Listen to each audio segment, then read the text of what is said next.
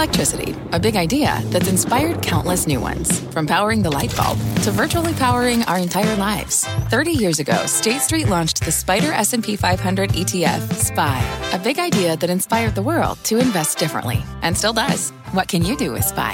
Before investing, consider the fund's investment objectives, risks, charges, and expenses. Visit ssga.com for a prospectus containing this and other information. Read it carefully before investing. SPY is subject to risks similar to those of stocks. All ETFs are subject to risk, including possible loss of principal. Alps Distributors Inc. Distributor.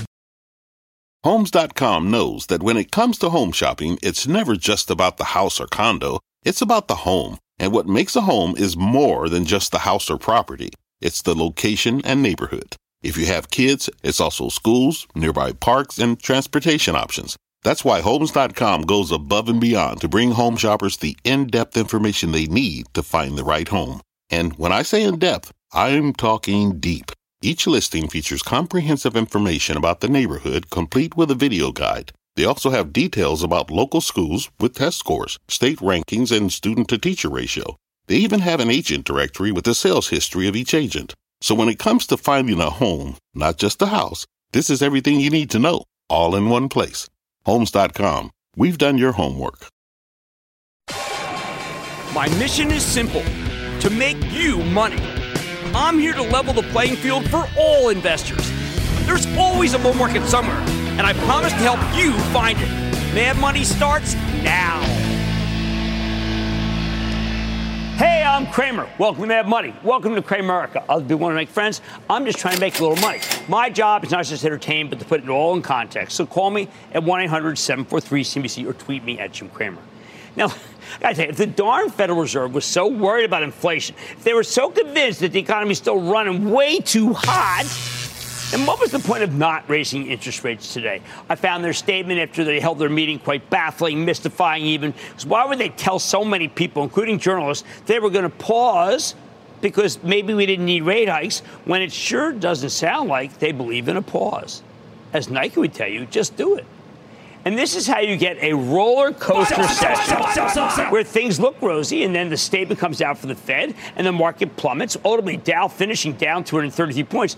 S&P, which also fell hard, ultimately rebounded from its lows, finishing uh, up 0.08%. And the crazy tech heavy NASDAQ, well, you can't even stop that thing. It got hit but soared right back and only gained 0.39%. And, you know, it's the usual suspects that drove it higher. Now, I hate to be so inside baseball to talk about the Fed. I know you want to hear about your stocks, not the Fed.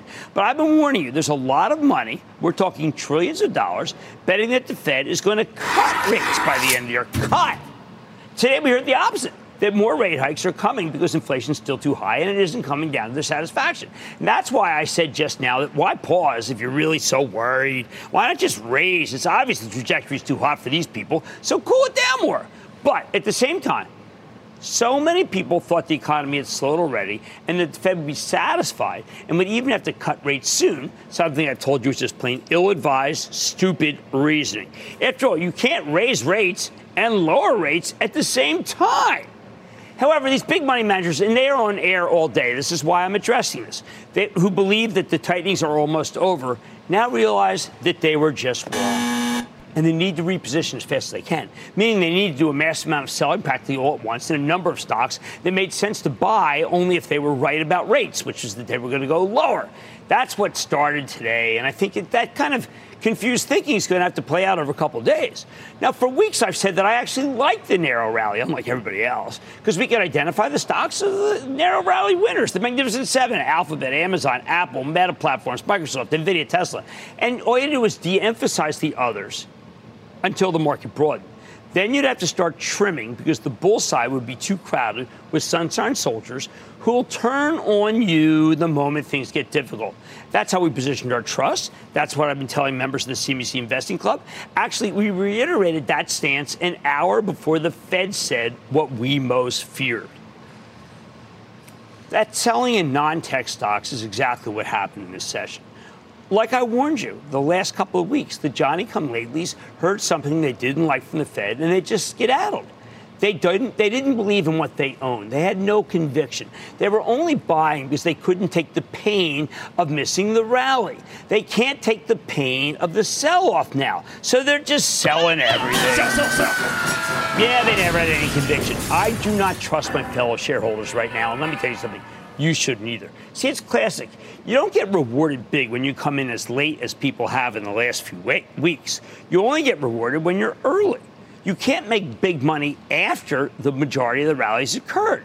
You make big money before it's obvious. So now we have to bear the selling, which could last for a bit because so many money managers wrongly bet on what the Fed was going to do. Remember, going into today, Wall Street expected some tough talk from the Fed, but we didn't expect them to explicitly say they'd hit us with multiple uh, rate hikes. You get big moves in either direction when the majority of investors are wrong, as they are right now. Today, it resulted in a big down move in the Dow and that move could continue because so many hedge funds are too big to do all their selling at once. It'd be easier if they would just come on TV, admit they're wrong, and say they're going to sell, but they're never going to do that, right? Now, that doesn't mean we're looking at the end of the bull market. Far from it. I think the Fed's too excited and sanguine about the economy. We'll sort through things and maybe we'll get the job losses and wage cuts our central bankers are trying to actually engineer. Rents may plummet as we build more apartments. Housing prices might go down as millennials need to start paying their student loans again. It won't happen yet. Lennar reported a great quarter this evening. Eh, the, the big home builder. Maybe used and new autos will come down. I think used cars are coming down. The Fed didn't have that information. I suspect all this will slow things to the point where the Fed won't need to tighten as aggressively as they implied today. But it's not going to happen overnight. That's why they skipped raising rates today. They're giving the economy a chance to get weaker on its own. If that doesn't happen, they're going to be right back and they're going to hurt us. Now let's talk about something that has less to do with the Federal Reserve and more to do with human nature. I want to talk about greed about greed, about how bulls make money, bears make money, and hogs. Lately, we've had too much greed around here. I think greed is fine in moderation. But at a certain point, it starts to cloud your judgment and makes things too frothy, especially with the stocks of not so hot companies that will suffer if rates keep going higher, as we heard is going to happen today. You have people who are willing to buy anything that seems like it was connected to AI, right? Even when it really isn't connected to artificial intelligence. You have people who believe we're still going to get a lot of takeovers and acquisitions despite an FTC that's totally hostile to merger activity. You have people who are convinced the mini banking crisis is over with and done. You have people in denial who tell you the Fed can't possibly maintain its tough stance and Jay Powell is just playing tough and he is going to cut rates soon. That is all greed inspired wishful thinking. Those wishful thinkers have to leave the building before we have our next level of advance. It makes it very difficult for that to happen. These same people were on the sidelines collecting their 4 or 5% interest on cash. They missed this whole rally up 20% from the bottom. Now they're thinking, oh, it's easy. We can come in and start making big money. It doesn't work like that. Today, Powell told them they should just go back into cash and save some money, go buy bonds, don't go buy stocks. That's what he's basically saying if you want to know the, the subtext. They moved back to the stock market at the wrong time. So now they're going to go turn tail and go back to the sidelines. When these weak hands are done dumping stocks, we're going to start rallying again. Now, the good news is that there are still plenty of companies that are doing well, especially in the, what I call the nation state tax. But we've got to recognize that this market's about to get a lot narrower again. When will the torture end? As I said again and again, until we see no wage growth, until we see unemployment go up. This Federal Reserve will feel compelled to raise rates. That's what they're looking at. They don't want to tamp down on inflation only to blink at the last moment and let it fester. They want to kill inflation stone dead by killing wage growth. Okay? Let me tell you why. We're all trying to figure out if we're going to have a soft landing or hard landing, right? You keep hearing that. Well, you know what we left out? What if the plane doesn't want to go down at all? Today, the Fed told us there's just too much jet fuel left in the tank, so it's not safe to land this thing because it could catch fire the moment we hit the runway. They can't land the plane until they beat inflation. Powell and company are saying, hey, let's circle around the airport. Uh, let's burn off that excess fuel and then make a stab at it. Too many thought that the Fed was done. Too many thought the plane was slowing really quickly. They didn't know it was going to have to circle for a while. They thought we were well on our way to beating inflation to the point where the plane might even need to refuel in midair with some nice rate cuts by the end of the year. Today, the Fed made it clear that the last thing we need is that, and that we're going to have to wait a little bit more. Bottom line, we need some more fuel burning. We need some more shakeout. We need to see fewer greedy people. We need the greedy people to finish selling. We need those who just came in off the sidelines to go back off the, into the sidelines. Then and only then will the market be ready to resume the advance. For now, we're just going to get narrower again, perhaps from lower levels, as we circle the wagons around the magnificent seven tech stocks and a handful of others with great secular growth themes that brought us up here in the first place. Expect a shakeout. It's coming. Ronnie in Georgia. Ronnie. Booyah, Cramer. Booyah. Booyah. What's up? Longtime fan, first time caller. I want to know what your thoughts are on Tesla stock as today it snapped a 13 day winning streak, probably the most overbought stock on the streak. But as the company continues to be a force in the EV market, as they close out their ch- charging deals with Ford and General Motors, not to mention that today Morgan Stanley reiterated Tesla is overweight. Well, look, I happen to think Tesla's a really good company. I tend to look at uh, at how dominant they are, and they're the most dominant company in the industrial phase that I've seen in ages. And I think when the stock comes down, it was up 13 straight days. When the stock comes down, excuse me, when the stock comes down, maybe you buy some. Uh, but I'm not against Tesla at all. I think it's a good situation. Dan in California, Dan. Hello, Mr. Cramer. First of all, I want to say thank you for everything you do, and I mean it from the bottom of my heart. My you are quite is welcome. Kind of thank you. A little bit different. Okay. Uh, I about 10, to 15 years ago, I bought a substantial amount of Pepsi. About 18 months ago, I bought a fair amount of Celsius based on your interview with the CEO and your recommendation on it. Uh, then along comes Pepsi, and they off, and they invest 550 million into Celsius. I know you predict or you say do not ever buy a stock based on where you think they're going to make a takeover. Correct. But here, I'm in a situation now where I own both of them. I love both of them and I don't want to sell either one of them. Then don't. So, I think they're both great. They're very different animals. Pepsi is a senior growth stock, and Celsius is a junior growth stock, and they both have terrific trajectories. And I think you'll do fine. Is it diversified to own both? Only within a larger confines of a portfolio, but I like both stocks very much. That darn Celsius, wow, what a hot stock. All right, we need the greedy people to fin- you know the ones who came in late to the party. They got they've been wrong, and they got to finish selling what they just bought, and that's the churning that you're going to experience over the next couple days. Only then will this market be ready for a broader rally. On Mad Money tonight, Bowlero's had a volatile 2023. So what will it take for the stock to be a strike for your portfolio? I'm digging into the story with the CEO. And earlier we held our monthly meeting exclusive for subscribers to the CNBC Investing Club. And there were so many incredible questions from club members that we decided to answer some of them tonight, and you don't want to miss it. And last week we covered a company called Confluent we like the story. So we're taking an even closer look at how AI has helped the stock catch fire. And that's with the CEO himself. So stay with Cramer.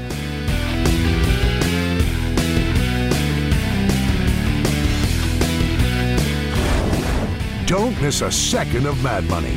Follow at Jim Cramer on Twitter. Have a question? Tweet Cramer. Hashtag mad tweets. Send Jim an email to madmoney at cnbc.com or give us a call at 1 800 743 CNBC. Miss something? Head to madmoney.cnbc.com. Fact Running a business is not getting easier on your wallet. With higher expenses on materials, employees, distribution, and borrowing, everything costs more. Also, a fact.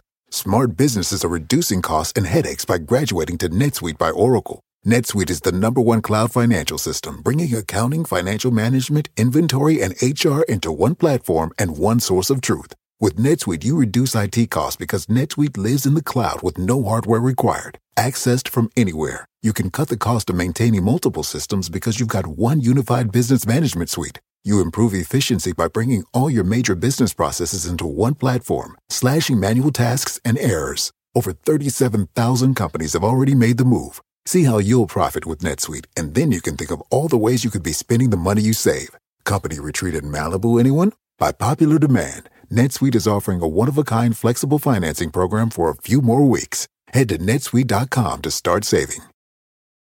When you're hiring, the best way to search for a candidate isn't to search at all. Don't search, match with Indeed. Indeed is your matching and hiring platform with over 350 million global monthly visitors, according to Indeed data, and a matching engine that helps you find quality candidates fast. Use Indeed for scheduling, screening, and messaging to connect with candidates faster. Plus, 93% of employers agree Indeed delivers the highest quality matches compared to other job sites, according to a recent Indeed survey. Leveraging over 140 million qualifications and preferences every day, Indeed's matching engine is constantly learning from your preferences. Join more than 3.5 million businesses worldwide that use Indeed. Listeners of this show will get a $75 sponsored job credit to get your jobs more visibility at Indeed.com slash Mad Money. Just go to Indeed.com slash Mad Money right now and support this show by saying you heard about Indeed on this podcast. Indeed.com slash Mad Money. Terms and conditions apply. Need to hire? You need Indeed.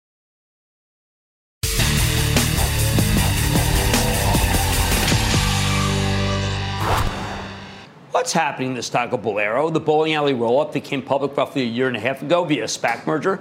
You know, you know I started recommending this one last October It's an exciting place to be. Stock was at 13, climbed to 17 in March. Since then, the stock's faltered. It's tumbled all the way down to 12 bucks. What went wrong? Well, Bowlero reported this last quarter. They did have some discouraging commentary talking about slowing traffic that deteriorated over the course of the first quarter and into April.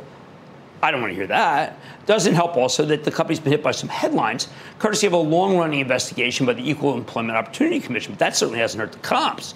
Does all this justify the stock's 28% decline from its March highs? In other words, how worried should we be, or perhaps this is actually the great opportunity? Let's check in with Tom Shannon. He's the founder, chairman, CEO of Bowlero. Get a better sense of what's going on here. Mr. Shannon, welcome back to Mad Money. Thank you, Jim. It's good to see you. Great, Tom. Hey, so give me a sense, first of all. I mean, we found out that April wasn't that strong, but we've now in May, uh, half of June, things picked up. They have, yep. So uh, we started to see a weakness, a slowing. Look, I don't want to, I don't want to overly dramatize what we were seeing. You know, when you come from 20 plus percent comps uh, for a couple of years running, uh, you know, anything compared to that seems like you've slowed down. But uh, I will say that uh, I, I, think that things have flattened out uh, and we are on the ascent now. So I wouldn't be surprised, based on what I'm seeing now, if by the end of this quarter we're, we're back to positive comps. Okay, so you were at negative comps. Yeah, slightly different. You're slightly negative in the in the single digit range. Nothing too dramatic. And by the way, on a total company basis, uh, pretty close to flat. So same store uh, slightly negative, uh, whole company about flat. Okay, so I mean, I think Bowling's pretty consistent. Was there any reason you think that? I know that you could say, well, listen, it's hard comparisons, but I mean, you're a growth company, and when you uh, take over lanes, you make them better. And so I want to be sure that there isn't some sort of like general turn against like you know going out bowling. No, not at all. And look, you think about what happened in the end of the last quarter. You had Silicon Valley Bank collapse. You had uh, the looming debt crisis um, you have all these layoffs in Silicon Valley, and uh, and so there are there are a lot of macro headwinds and negative headlines out there, and we persevered through all of that. So, you know, I, I think we're fine. Um, you know, we announced uh, one of our biggest acquisitions to date, Lucky Strike, which right. will close this summer. $80 million. We're buying that at a very attractive valuation. It's got a phenomenal brand name.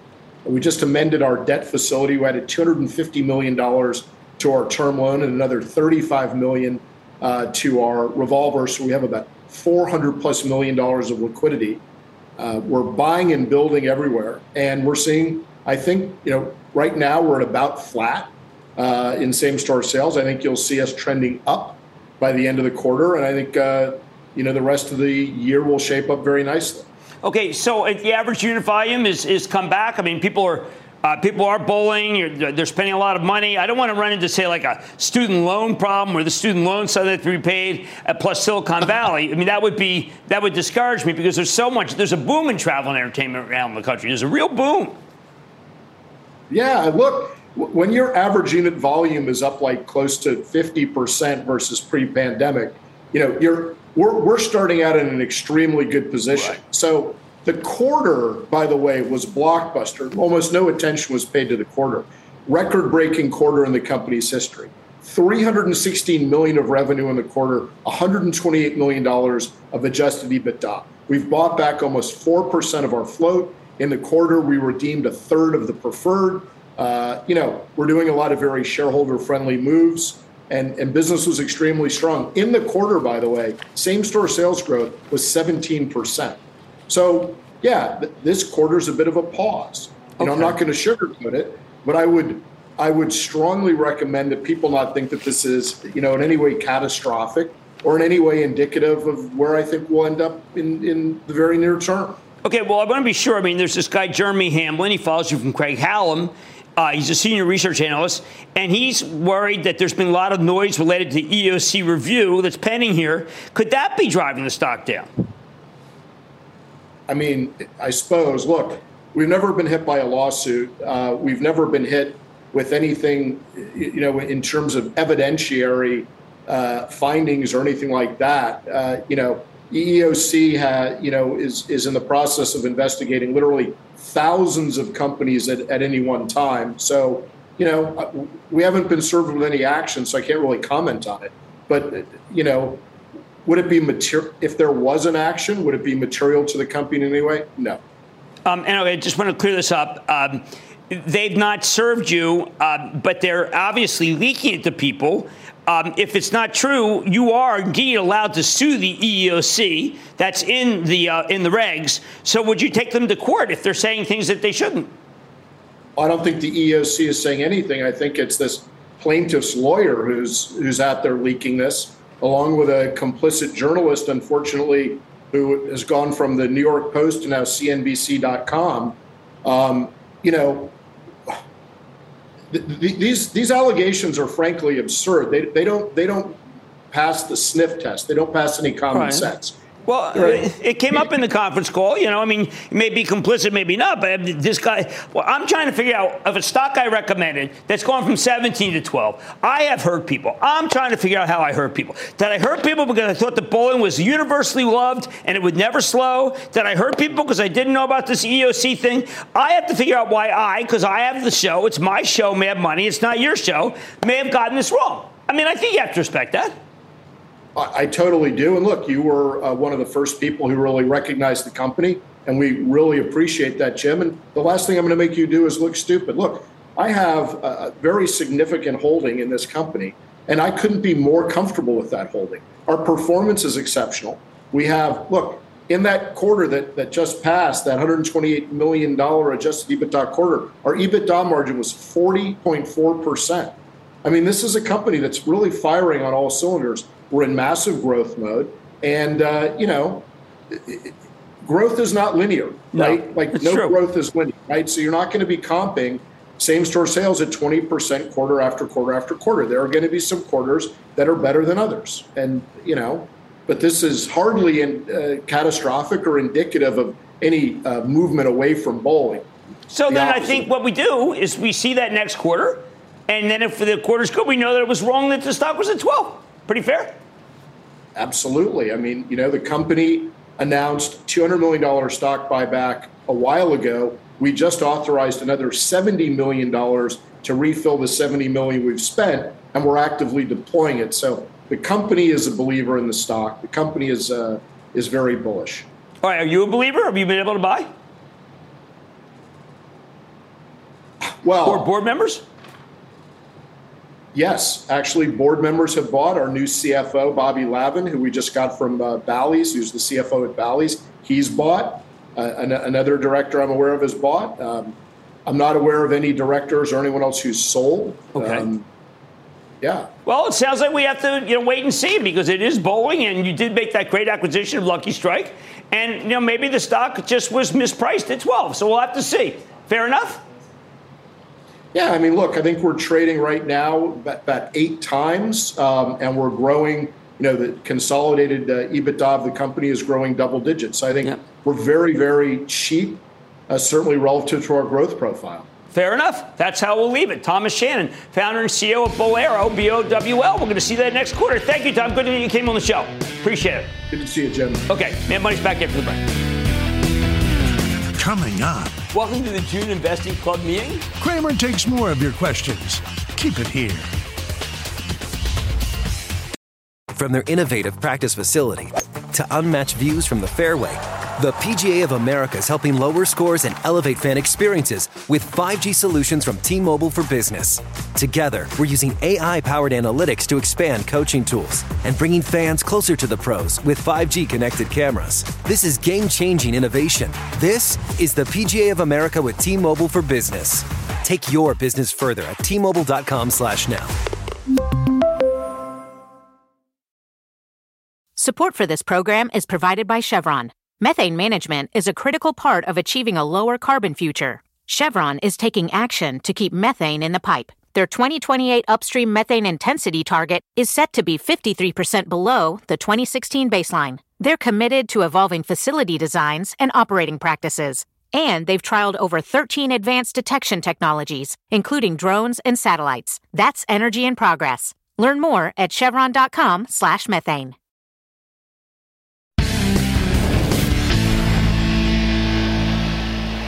Earlier today, we had what something that I think and am passionate about. We had our Investing Club monthly meeting where my colleague Jeff Marks and I go through our thought process for the club. We discuss our current holdings, take some member questions. It's one of my favorite things to do, and we always have more questions than we have time. It's also been a day of full ups and downs for the market and the Fed. On volatile market days like this one, it's always good to take a closer look at, at your investing thesis. We thought this was the perfect opportunity to dig a little deeper into your questions, so we're taking some leftovers from the club meeting today. So let's take a real hard look because if you're not a part of the club and want to be, and I sure hope you will, uh, all you got to do is you got to open your camera, look at the phone thing, you scan the QR. You know all that stuff by now. I want you to be a member or go to cnbc.com slash investing club if you want to go the old fashioned way.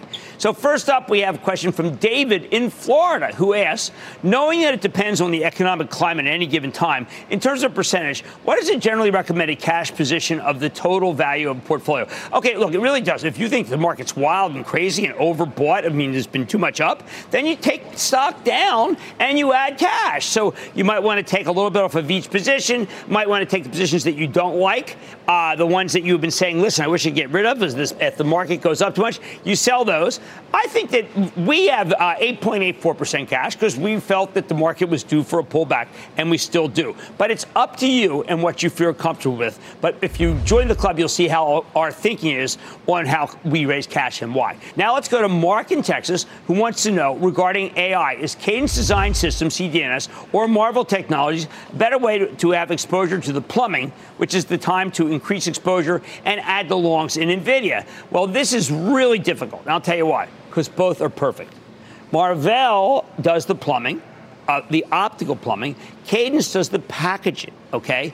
And you can't make, I'll tell you this, you really can't use NVIDIA without the packaging.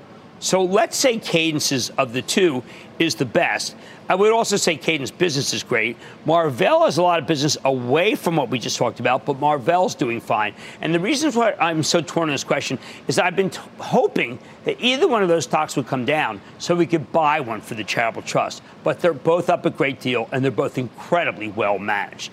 Now we're taking a question from another David in Florida who asks, I'm holding Eli Lilly through ups and downs, waiting for Mounjaro to be uh, to be approved for weight loss. Even though it's pending, hasn't the approval been built into the, the stock price already? Thank you. This is a brilliant question. The answer is, is that there are always people out there who have not heard of it, and there are always other people out there who think it won't get approved. And then there's another cohort that says there's a competitor known as Wegovy that's made by Novo Nordisk. And how does the competition stack up against Lilly? In this particular case, the drugs are basically equal, but Wegovy has been approved for everything so far. But Wegovy does not have, because it's Novo Nordisk, enough capacity to meet demand. To meet demand, Lilly, on the other hand, is building capacity furiously for demand. So the answer will be there will be a lot of demand. There's not enough supply the people who have the supply will be Eli Lilly. So when they get approved, I think the stock can go still higher, even though it's one of our biggest wins. Next up, we have Rex, who asks Jim, I've often heard you state that bulls and bears make money and pigs get slaughtered. Can you shed some insight into the art of profit taking? And is the concept of profit taking ever applied to your own don't trade it stock category? I love this question. Uh, on the call, candidly, I answered exactly this issue where I said that there are conflicting doctrines in my thinking. One is that you always want to take some profits because you don't want to be a pig. Bulls make money, bears make money, pigs get slaughtered. On the other hand, I have stocks where I say own it, don't trade it.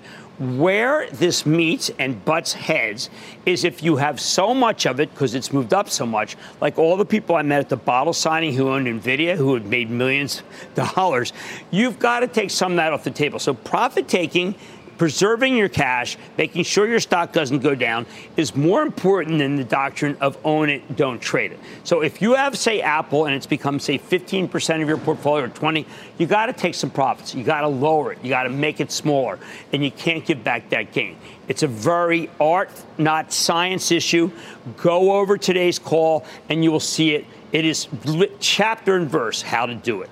Now let's go to James in Florida. I guess everybody's in Florida, who asked Mr. Cramer, what are your thoughts on Skyworks Solutions? Thank you, Booyah. Okay, we met recently with Liam Griffin, who's the CEO of Skyworks Solutions, when we were in Los Angeles.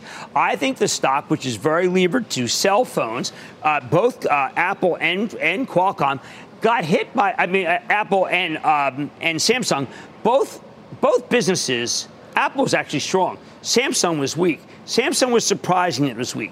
This stock is way too cheap because if Samsung comes back, which I think it will, you'll end up being paying, paying 120, 125. So the answer to me is this stock's a buy. I thought Liam handled himself very well. I'd like you to go back and watch the interview. It's the only public comment that Liam did, and I think it really explains to you why I think that the stock's a buy.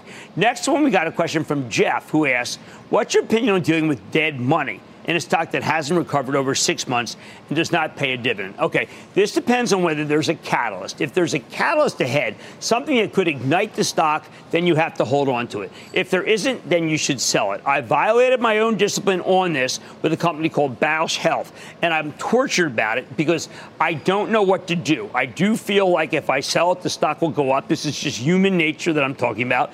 And if I don't sell it, though, I think the stock does nothing. So dead money that is a trampoline is fine. Dead money that could go to zero is not fine. Analyze that for yourself. Now let's go to David in South Carolina who asks, with oil stabilizing over $70 a barrel, the new cuts from OPEC, China reopening, and demand in the U.S., do you see oil stocks rising into Q3? I have said no. I do not think. I want a couple oils, particularly oils that have good dividends and that have special situations, like Coterra, which has got 50% natural gas, which they are going to need if it's cold in Europe, like the Permian Pioneer because they have the lowest finding costs of any major oil company in the world. Those are special situations and otherwise not good market for oil, which I think can go even lower than it has so far. Now, I have to tell you, on volatile days like this, it always is good to take a step back, assess your holdings, and do your homework on the markets. So if you want to be part of the next month's Investing Club meeting, scan the QR code or go to CNBC.com, join the club. The questions you just heard are very representative of what I talk about at our monthly meetings and what our bullets are. And the questions are really great. And I've got to tell you, I wish I had all the answers. I do my best to come up with answers that have been right more than they've been wrong. That's all you can ask. Mad Money's back after the break. Coming up, it was a confluence of events that put this stock on Cramer's radar. An up close look at a potential portfolio winner. Next.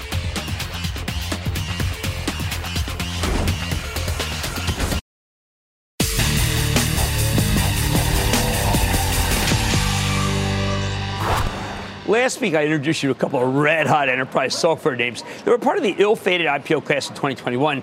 After getting killed last year, they've come roaring back. And the ones that come back are the good ones.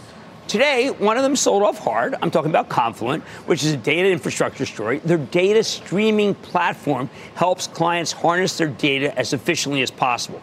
After surging from 20 uh, to the high 30s in the past six weeks. Confluent had a bit of a speed bump. It fell nearly 7% to 34. Why? I think the stock's been up in a straight line.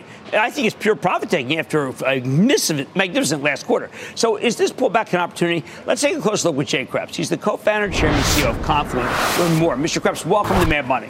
It's good to be here. All right, so first of all, you're one of the few companies that came from a tough cohort where everybody finally realized, you know what, we really need these guys. This is a real company. So tell people, please, if you don't mind, why companies, and I'm talking about a lot of big companies that people have heard of, companies like a Netflix, companies like a, a Square, a Ticketmaster, Whirlpool, they all need you. Yeah. Yeah, you know, there's been a rise of a whole new paradigm for using data, which is around streaming. And it's not that different from like on your TV, where instead of having all the CDs stored, it kind of streams right down to you as you need it. It's a similar thing with data. Like the, the focus in data for the longest time was like storage of data. Right. It was That's like what we thought about this. yeah, it was the oracles and maybe more recently the Mongos and the Snowflakes. Right. They're like the memory banks where the data goes to sit. And we're kind of more like the central nervous system that, you know, kind of connects it all together and has the data flowing in real time and lets you kind of react and respond as things happen. And that, you know, has, has turned out to be something that's incredibly mainstream. Well, uh, you have this. There's this open source technology uh, that everybody uses. Yeah. And and uh, it's called Apache Kafka. It reminds it's, it's like we were working at LinkedIn, but it's something people get, and they can't necessarily just bring the free source in and make make it work. They have they need somebody like Confluent to make it work. Yeah. Yeah, so we, we offer a managed cloud service, you know, across the three major clouds that, you know, offers this to you as a service. So instead of hiring a team and standing up your own servers, you can just kind of get it on demand and consume it. And, you know, we take account for all the operations and delivery of it. And then we also offer that as like a licensed software offering in people's data centers, and that's our that's our business model. Okay, so the large travel agency that you alluded to, uh, how do they use you, and how would AI help them even use you better? Yeah. Yeah, yeah. There's been a lot of interest around data in the context of AI. Right. You know, if you think about what companies are trying to do, they have all this data locked up in all these different systems, and they're trying to take advantage of these new capabilities. And so, if you have something like the OpenAI uh, language model, it has general knowledge about the world, but it doesn't know about your business and your customers and your stuff. And so, how can you combine those two things? You have to kind of unlock all that data and get it in the right place at the right time. So, a good example is in travel. We have a customer where they wanted to build an agent that interacts with their customers so that instead of calling them on the phone, you can immediately find out, like, hey, where's my flight or what's happening Right. or can I rebook? But to do that, they have to take this language model and then take the stream of what's going on and make that accessible so that they can send it off, you know, to, to prompt All right, well, is the answers. alternative that they try to build it themselves? It costs a lot of money. They don't know what they're doing. Yeah, you know, often the alternative for our customers is, um, you know, they need data streaming, but their, their other choice would be try and do it themselves with open source. And the, the challenge with that is usually it just takes a long time.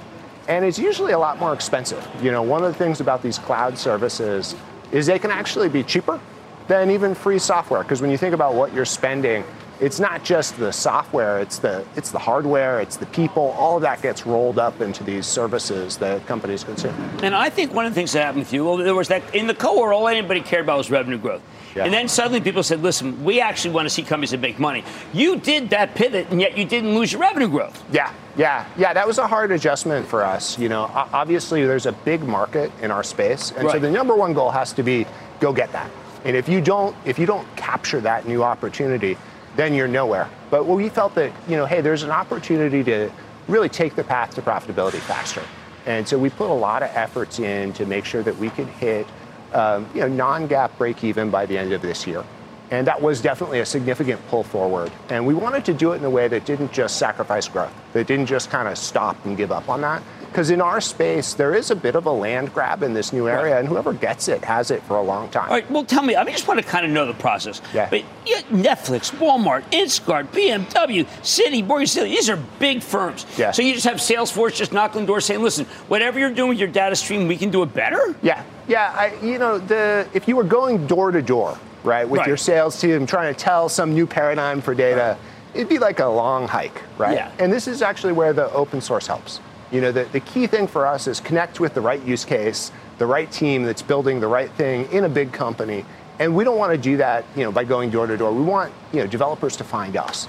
And so for us, you know, the prevalence of the open source, the kind of low friction access to our cloud service, all that makes it really easy for us to find the right use case and then help it spread within a company. We want to grow from that first use case to where they're literally connecting, you know, everything in their organization around these real-time streams. Okay, so uh, I want to know that there's a mode here. Yeah. Like, you know, I'm listening to Larry Ellison last night talking to Oracle Core, Yeah. and he's basically Yeah. saying we're going to destroy anybody who's in our area. I, I, I talked to Frank Slootman. Oh, they're going to destroy everybody there. I mean, why won't they go after a Confluent? Yeah. Yeah, well, you know, the good news is we're very complementary with data storage, right? Okay. You know, we're streaming, it's its own thing. It's about how you connect it all up. And that's a problem that has kind of largely been ignored. And then beyond that, you know, there's a lot of technology to build one of these cloud services. It's not that we've just kind of taken the open source and, and given it to customers. That was kind of the older model, Right. was kind of selling support on open source. The Red Hats of the world, Right. the Clouderas of the world built, you know, I, I think in some cases respectable businesses around it. But in the cloud, there's a different way, right? Which is really building something that's differentiated, that has a deep moat of technology Right. that, that nobody else can deliver. And I think that's the best way if you want to have, you know, a software business with, you know, the kind of margins of a software company, you have to have that. You have to have a way of doing things that's better and faster and cheaper and is unique to Well, you. Well, that's very clear. that That's exactly what you have. Why we we profiled you last week. Why your meeting went very well. Why the stock's been straight up. Yeah. And to me, if it didn't have taken a little profit, then it was just nuts. I mean, Yeah, stocks don't yeah, go straight up to the sky. That's- that's a- true. this one's had a really good run. That's Jay Kreps. He's co-founder and chairman and CEO of Confluent. Look, maybe the most important thing is you see the proven success stories about who he, they work with, and you realize, boy, they have the right customers. So maybe they're the right company. Maybe money's back in. Right. Coming up, what's in your mind, Cramerica? Give us a call. The lightning round is storming the NYSE. Next.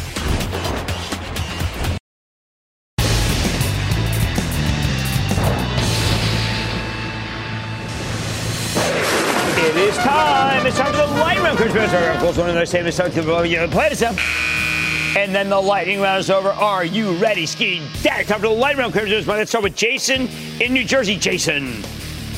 Jim Big Booyah from Auburn, New Jersey. Oh, thank you. No problem. Got a quick question for you. A uh, company I'm interested in was just added to the uh, NASDAQ 100. It is down over 10 uh, points off of its uh, high. Company is uh, GE Healthcare. Yeah, that's exactly why we've been buying it for the Charitable Trust. Do not forget, this is really important. That if there are indeed more elective surgeries, there's going to be more need for their uh, big MRIs. I think GE Healthcare is a screaming buy right here, and we bought some more today. Let's go to Jim in. That's for the trust. Jim in Florida. Jim. Yes, Mr. Cramer. Yes. Have I got a stock for you? Okay. NGL Energy Partners, symbol NGL. You're right. Yeah, I love it. You know, I like these. It, this is one of these logistics companies that moves fuel. Anytime I see those, I do like them. I think that's the sweet spot of the of the energy complex right now. Let's go to Brian in Wisconsin. Brian. Jim Booyah from Greenfield, Wisconsin. Oh, Hey, fantastic. What's up? Uh, the stock I wanted to ask about today has had a lot of ups and downs over the last few years. It would be FuelCell. No, see, they should be making money by now. There's no reason why they are still losing money. I cannot recommend that stock on this show. It's just not right. Let's go to Tom in Wisconsin. Tom. Yeah, Booyah from Wisconsin, Jim. I'd like to ask about a stock. Uh, its PE is 5.7. Its earnings per share is $186 a share. And it's uh, in electric, gas, and oil. And it's Pampa Energy. It's Brazilian. We everything you described that was in America, I'd be saying. But I cannot recommend these. I'm sorry, it's Argentinian. I cannot recommend the stocks that are Argentinian or Brazilian. Why? Because Argentina's got runaway inflation and Brazil's got an unstable government. So I'm going to say no. Take profits in Pampa. It's just too high. Let's go to Cameron in New York. Cameron. Booyah. First Booyah. time caller, Jim. Excellent. So, everything I've seen online, and even from you, this stock is supposedly killing it. But it's been all going down this year. So, what the heck is going on with Enphase Energy? Okay, a lot of people feel it's more levered to the actual interest rates that people have to uh, borrow at in order to get the solar equipment. Um, I happen to think that home solar equipment is here to stay, and you're getting a terrific opportunity to buy this stock much lower. So I am in the camp of. Now let's go to Scott in Alabama. Scott. Hey, Jimmy, this is Scott from Alabama. Okay. I wish you a big roll tide booyah. Booyah back. Uh, I'm looking at a stock that's sitting at a historic low uh, with the Fed out of moves now. Is Annaly Capital? No, see, I don't think I don't think the Fed's out of move, and that's a stock that I think is a trap. It always looks like it has a high yield, but the fact is, it's been a terrible performer for years and years. I want you to stay from, away from it. And that, ladies and gentlemen, is the conclusion of the lightning round. The lightning round is sponsored by TD Ameritrade. Coming up, what bad news did a bankable CEO recently deliver to the People's Republic? Chips, China, and a shot across the bow. Next.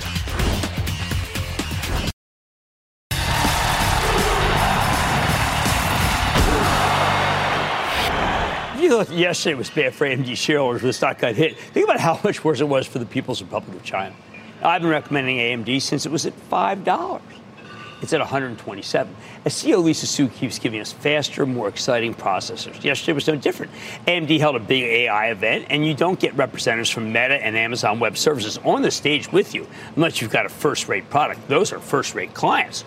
But it sure wasn't a good day for China because the faster AMD makes these chips, the less likely it is that homegrown Chinese semiconductor companies can keep up with them. And they have to be homegrown because our government won't permit the export of the highest tech chips or the machines that make them to the PRC. That goes double for the even more powerful chips that NVIDIA rolled out a couple of weeks ago. Right now, China's in a tough spot. I bet the Chinese Communist Party was thrilled when Biden won the election because they probably figured they could. How could anybody be worse, tougher than Trump with an aggressive trade war and tariffs? Then Biden comes in and picks a brilliant businesswoman as his Commerce Secretary, Gina Raimondo.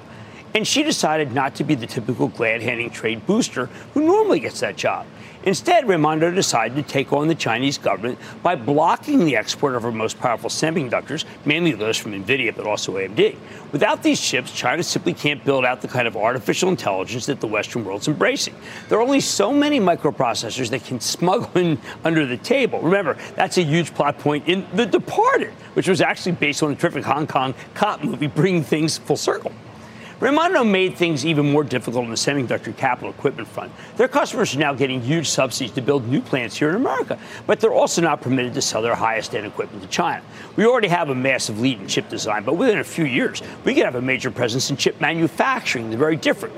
Good news because we're currently hostage to foundries in Taiwan, which is the one place on earth the Chinese government keeps telling us they want to invade.